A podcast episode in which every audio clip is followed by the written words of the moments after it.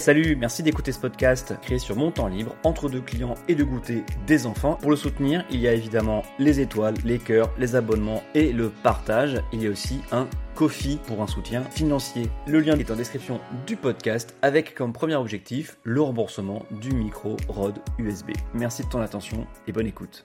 En France, on a aussi besoin d'immigration. Et cela ne peut pas se limiter à l'asile ni à une gestion au coup par coup des arrivées irrégulières. Deux points qui concentrent à mon sens la majorité des discussions sur le sujet, à gauche comme à droite. Il existe aussi la migration légale, voire choisie. Ouh, le vilain mot. Et pourquoi aurait-on besoin d'immigration? Notamment pour ne pas trop perdre de population. Et de population active par rapport à la population des retraités.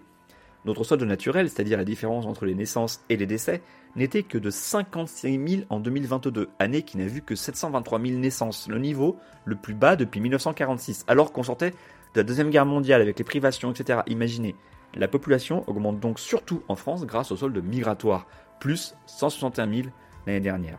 Il y a aussi des métiers en tension, que ce soit pour des raisons de manque de main-d'œuvre, information insuffisante, comme avec le numerus clausus chez les médecins, ou à cause de salaires trop bas, je n'ai pas dit que c'était pour des bonnes raisons, hein, mais les saisonniers en agriculture sont désormais quasiment tous des immigrés. Bon courage pour les remplacer par des Français.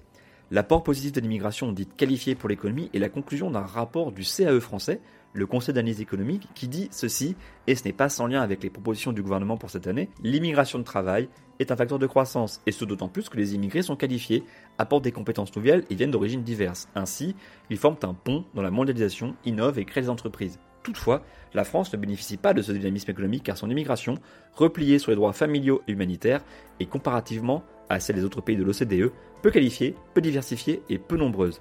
Face à ce constat, les auteurs de cette note, Emmanuel Auriol et Hillel Rapoport, recommandent une refonte de la politique migratoire française afin de promouvoir, grâce à différents canaux, une immigration de travail qualifiée. Fin de citation.